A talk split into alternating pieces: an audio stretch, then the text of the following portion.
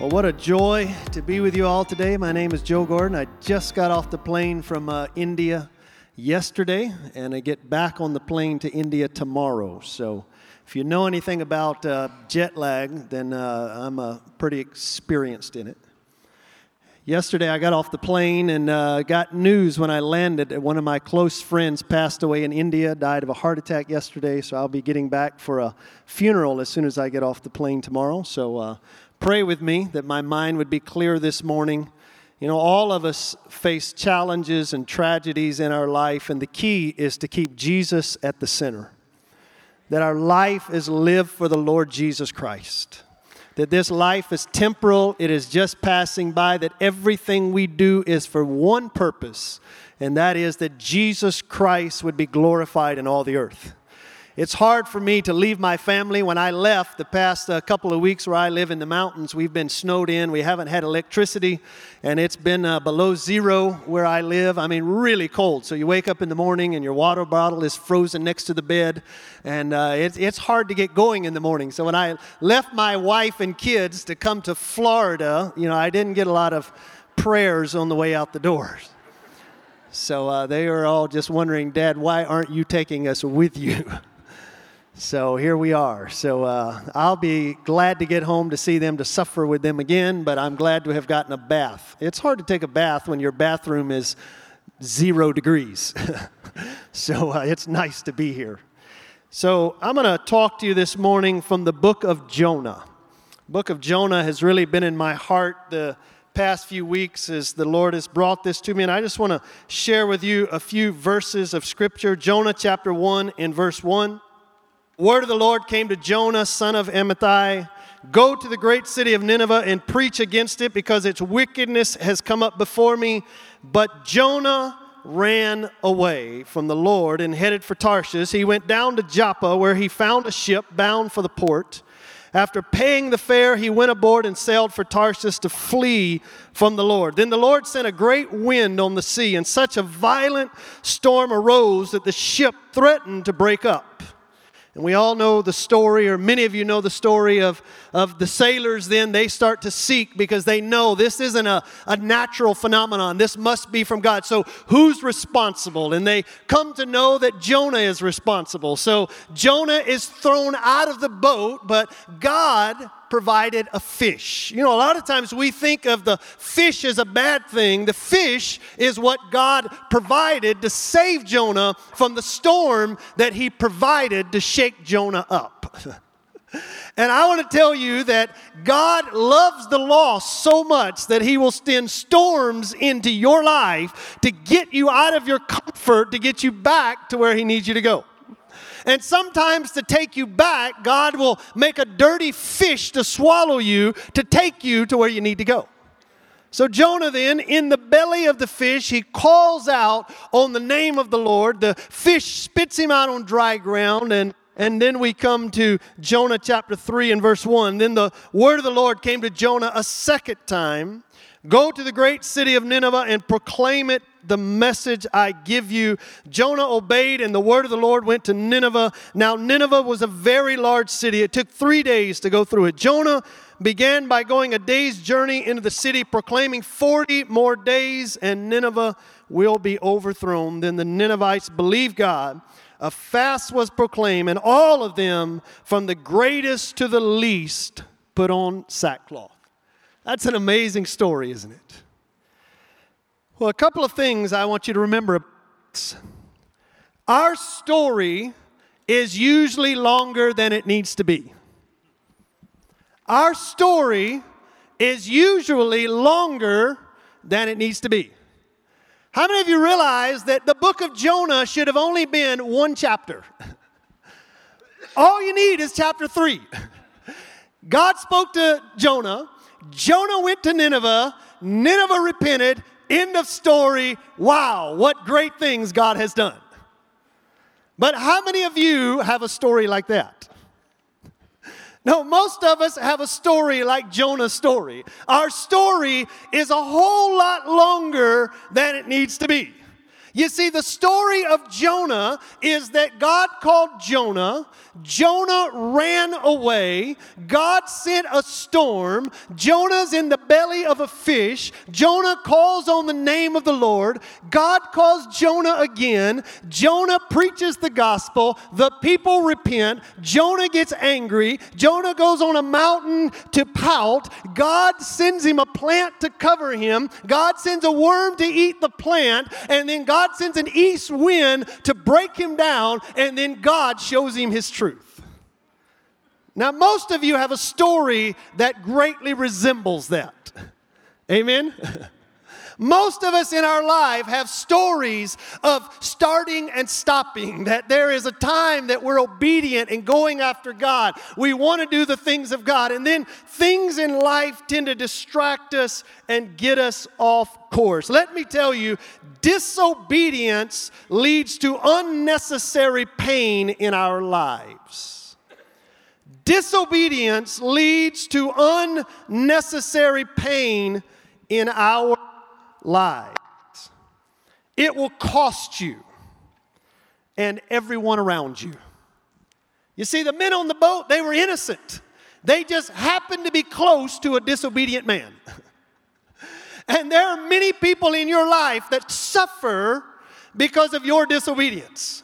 There are many people in your life that suffer the consequences. We live in a fallen world where the effects of sin not only affect us, it affects the people around us. How many of you have ever been affected by somebody else's disobedience? How many of you have ever affected others by your disobedience? Fewer hands, more liars. Reluctant obedience is not much better than disobedience. You see, at the end, Jonah reluctantly did what God told him to do, but he still suffered.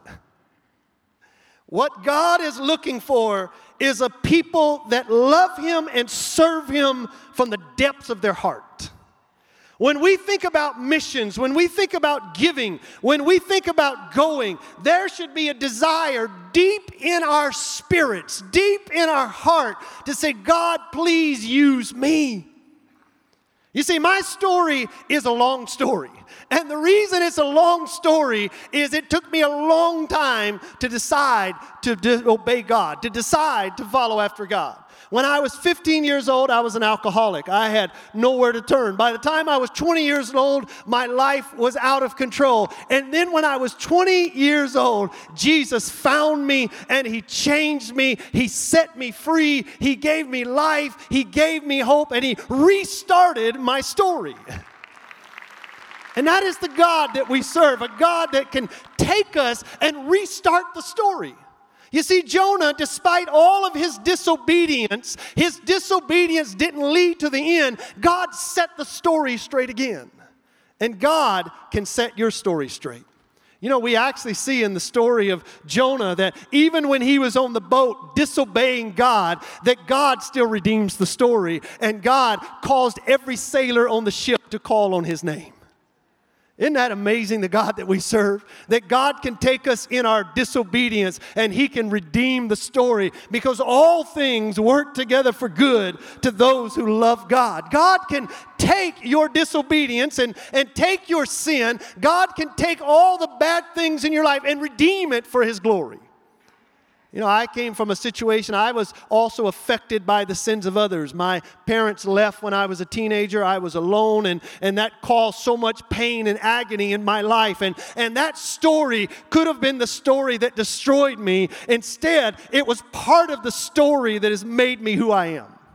So that today in India, I've also been a part of starting three children's homes where orphan and abandoned children have been able to come in and find life and to have hope. And we have hundreds of boys and girls today who love Jesus, who had nowhere to turn because God redeemed my story. And God can redeem your story. No matter how far you have gone away, God's plans and God's purposes are without repentance. It doesn't matter how old you are, how far you've gone, God's plans and purposes are still as real today as they were the day that God called you.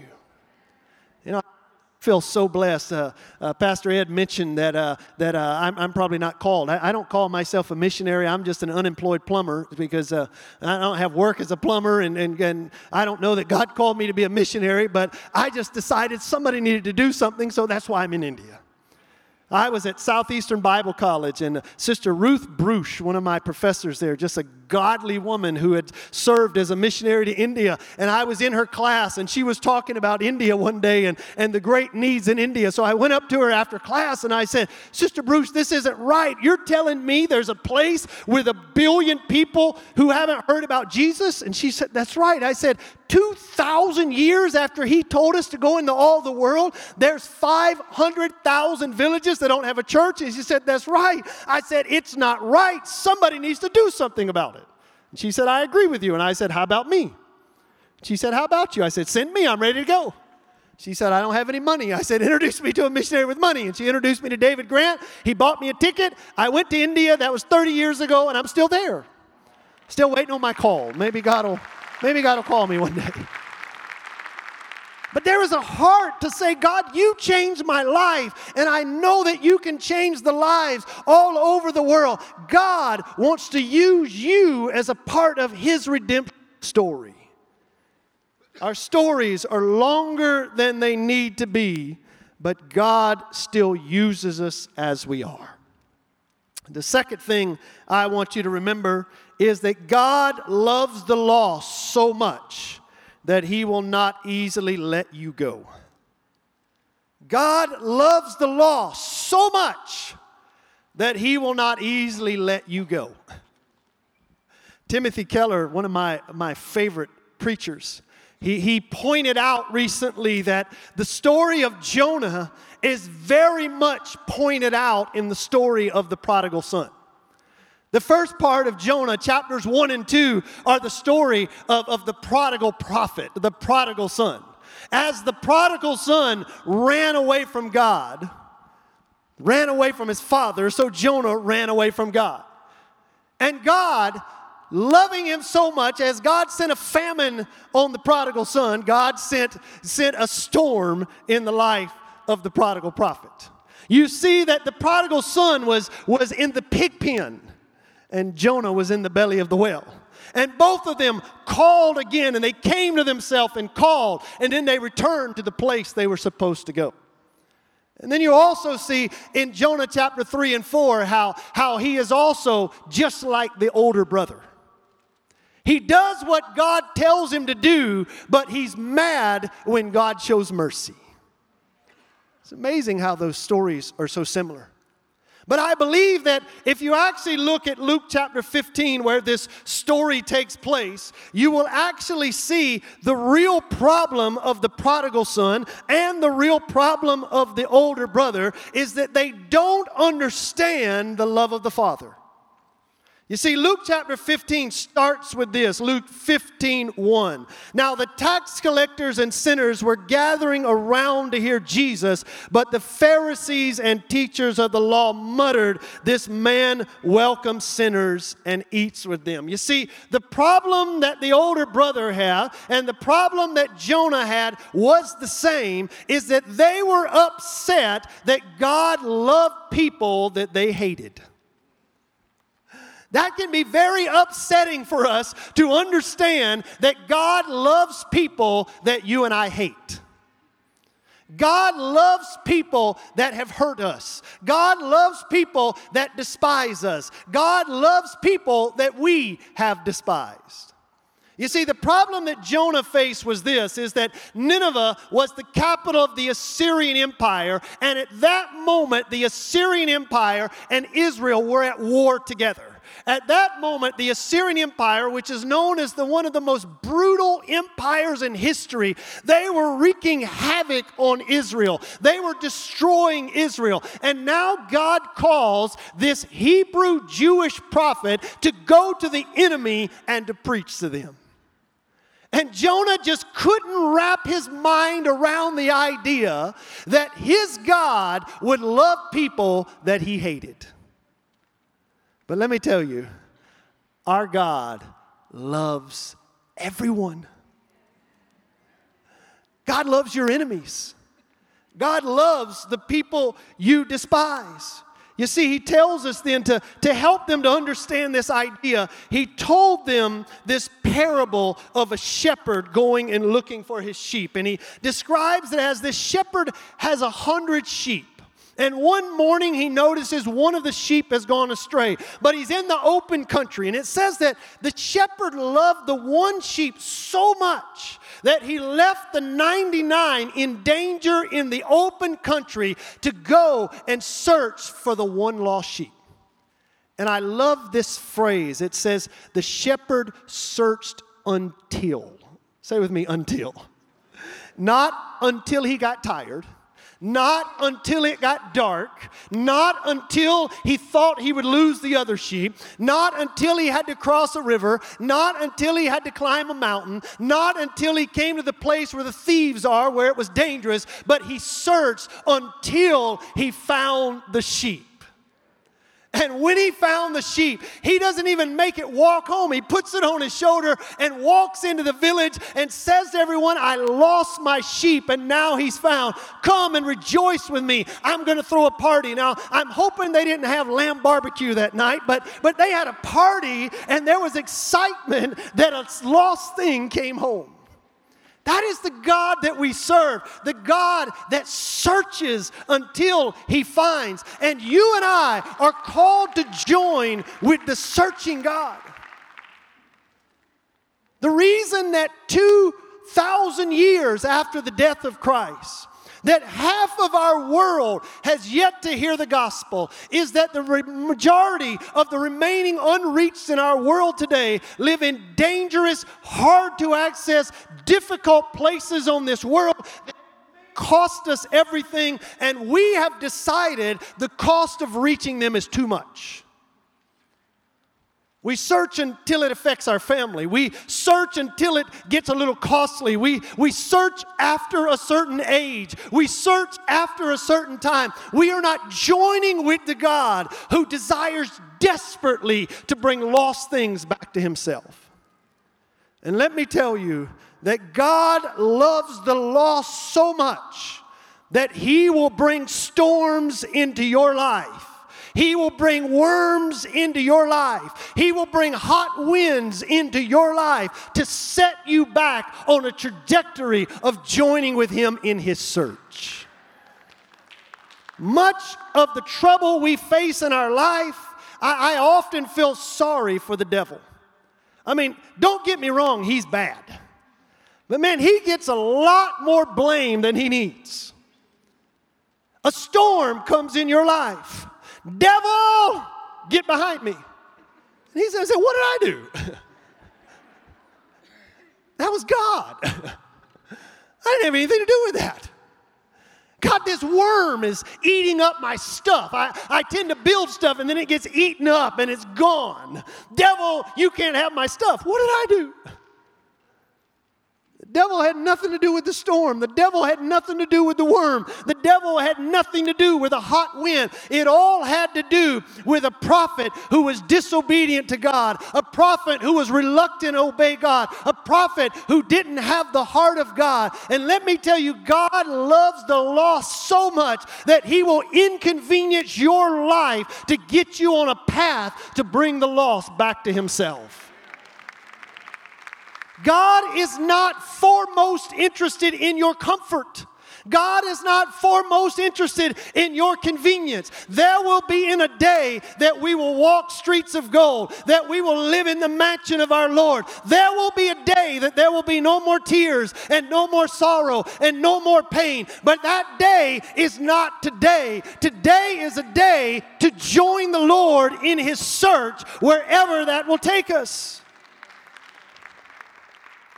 God loves the lost so much that He's willing to inconvenience your life.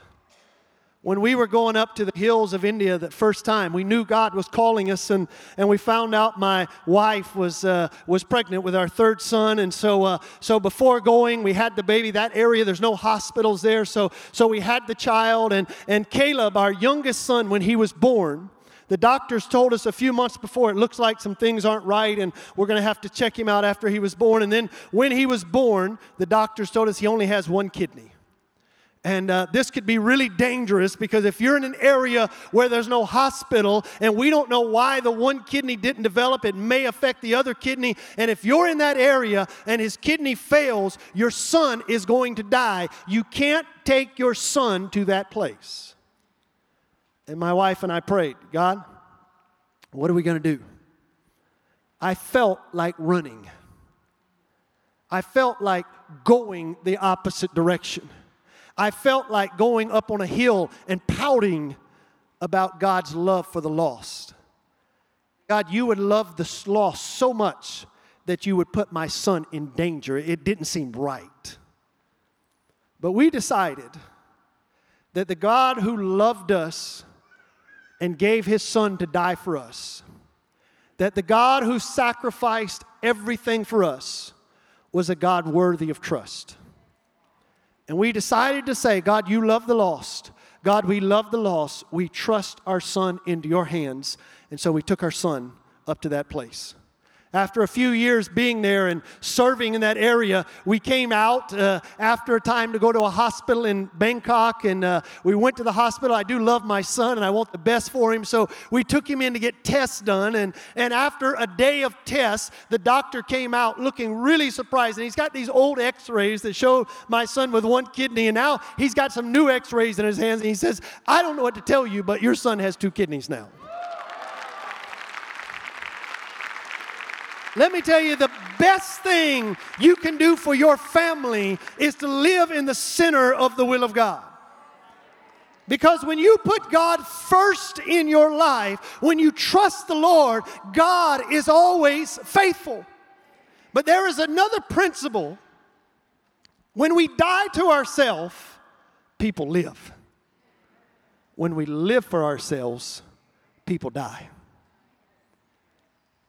When we die to ourselves, people live. When we live for ourselves, people die. You see, by dying to our and taking our son to that place, today in that area, we have seen over a dozen Buddhist monks come to the Lord. There are churches in that area today, and lives are being changed today because when we die to ourselves, people live. When Jonah finally died to himself, a whole city lived. And let me tell you, when you and I begin to die to our ambitions and our dreams and our desires, on that day, the city of Orlando will live. The cities of the world will live when we determine the kingdom of God is more important than my little kingdom. The things of God are more important than my little things. When we do that, people's lives will be changed. Amen. God loves the lost so much that He will inconvenience your life to get you back on His path of searching. And finally, God is not as narrow minded as me. God is not as narrow minded as me, and He's not as narrow minded as you. Amen? You see, when when God shows up and God shows that He loves all people, regardless of their title, it threw Jonah off. You remember the very first time they asked him, Who are you? Where do you come from? What job do you do? The first thing that Jonah did in identifying himself, Jonah says, I am a Hebrew. You know what he's saying to them? I'm better than you. I'm different than you. I'm not supposed to eat with you. I'm not supposed to talk with you. I'm not supposed to be with you. I am other. You know, a lot of people define themselves by otherness, what makes us different. Instead of describing ourselves in unity, what makes us alike. There are things that make us different, but there's a whole lot of things that make us alike. Every one of us sitting in this room, we are saved by the grace of the Lord Jesus Christ. So ethnicity really doesn't matter as much as we think it does. It's just the blood of the Lord Jesus Christ that makes us one people, one tribe, one nation. We are one in the Lord Jesus Christ, and the same blood flows through our veins. It is the blood of our Redeemer, the Lord Jesus Christ. And what unites us is far greater than what divides us. God is not nearly as narrow minded as I am. Jonah was only concerned for his own nation. You see, Jonah tells us later that the real issue Jonah had was I'm not afraid to preach because they might kill me. I'm not afraid to preach because I don't like them. I'm afraid to preach because, God, you might forgive them. And if you forgive them, then they're going to come to my church. And I don't like the kind of stuff they eat, and I don't like how they smell, and I don't like how they look. And God, if I actually go out and do what you're calling me to do, it may change the very fabric of our community, and I really don't want that. Hmm. This is what's really good about preaching one day and going home the next. You can just leave Pastor Ed to figure all this out. Jonah chapter 4 and verse 1. After the Lord repented and God forgave them. But to Jonah, this seemed very wrong and he became very angry. He prayed to the Lord, Isn't this what I said, Lord, when I was still at home? That is what I tried to forestall by fleeing to Tarshish. I knew that you are gracious and compassionate God, slow to anger, abounding in love, a God who relents from sending calamity. Now, the Lord, take away my life, for it is better for me to die than to live. And God replies to him, Is it right for you to be angry? You know what God is saying to him? You weren't so angry when I forgave you, were you? You didn't think in your mind of all the people you had hurt who could have been angry when I forgave you, did you? When God forgave us, we were just so glad to receive it. We didn't think, God, this isn't right. God, remember all the bad things I've done. Remember all the people I've hurt. God, if you forgive me, that is not justice to the people I've hurt. I'm mad that you're forgiving me. How many of you ever felt that?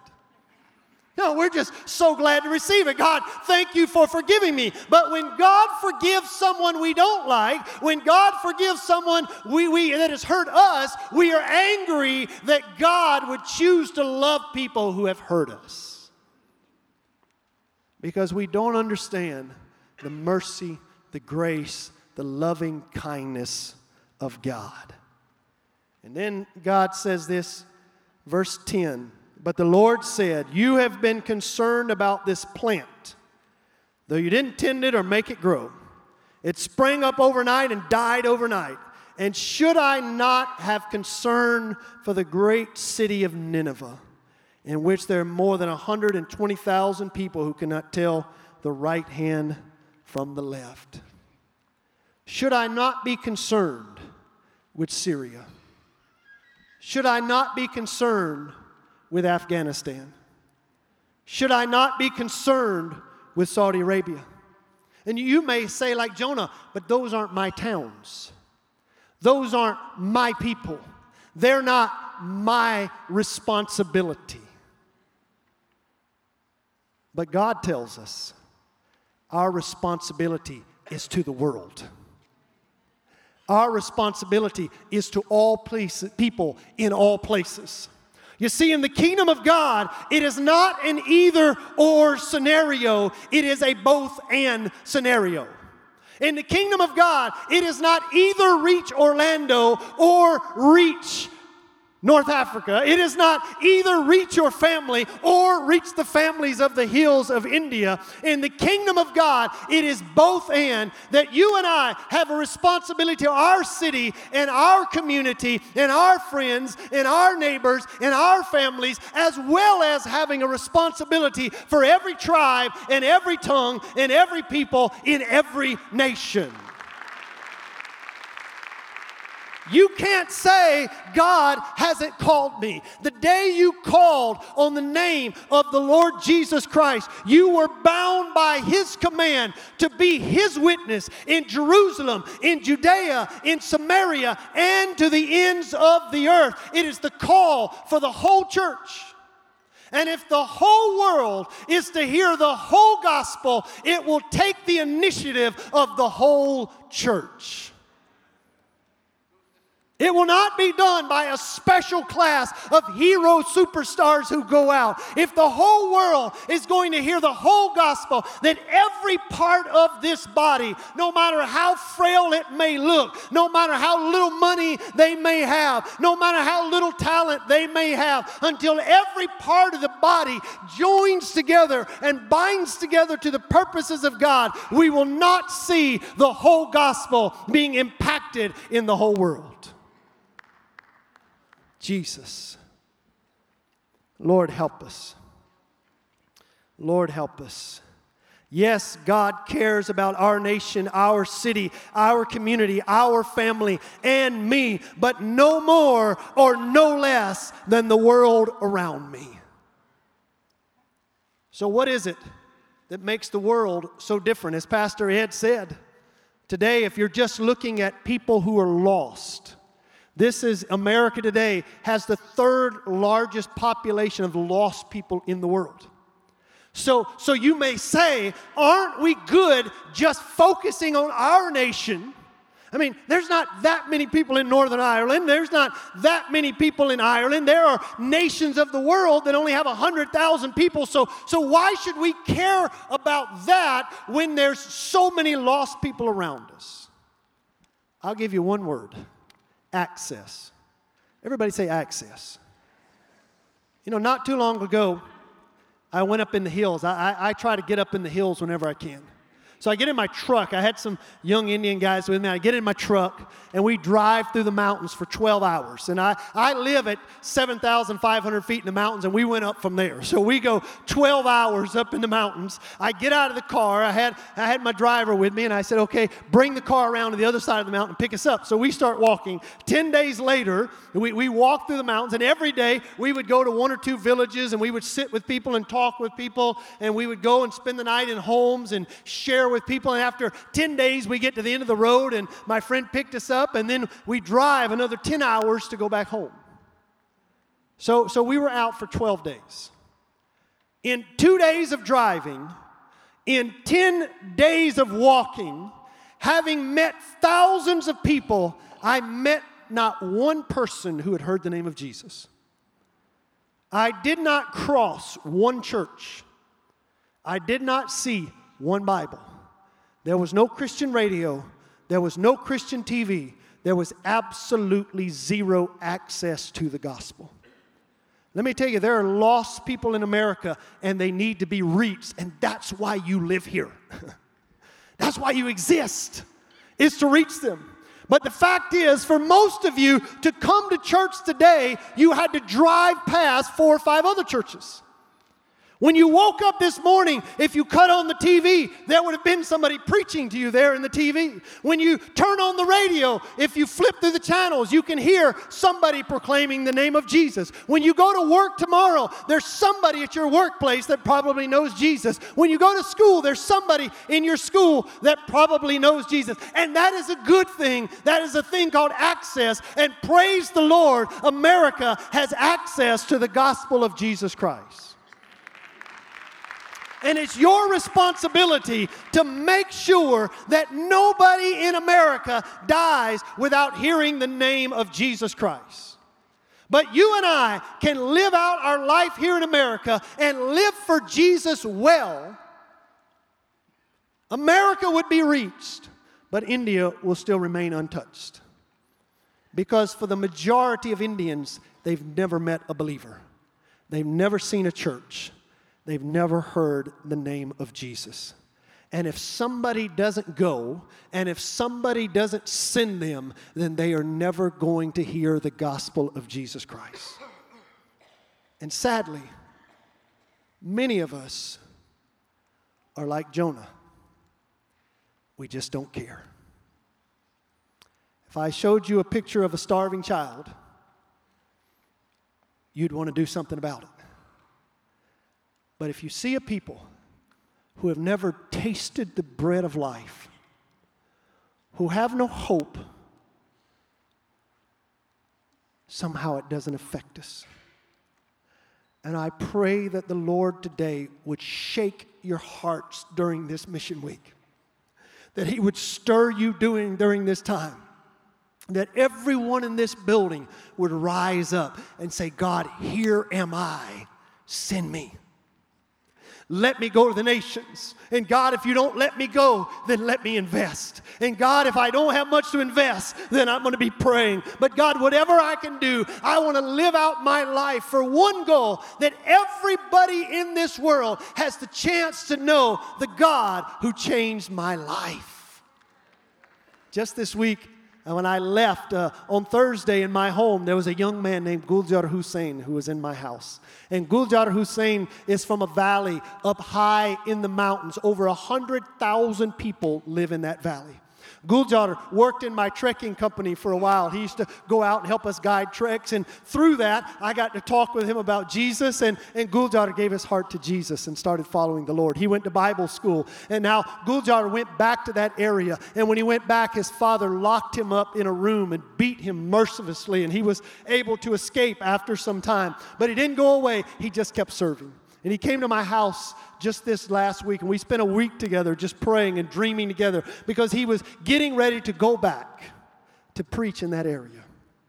He knows the dangers, he knows it may cost him his life, but he's driven by this idea. Jesus Christ loved me so much, he gave his life for me.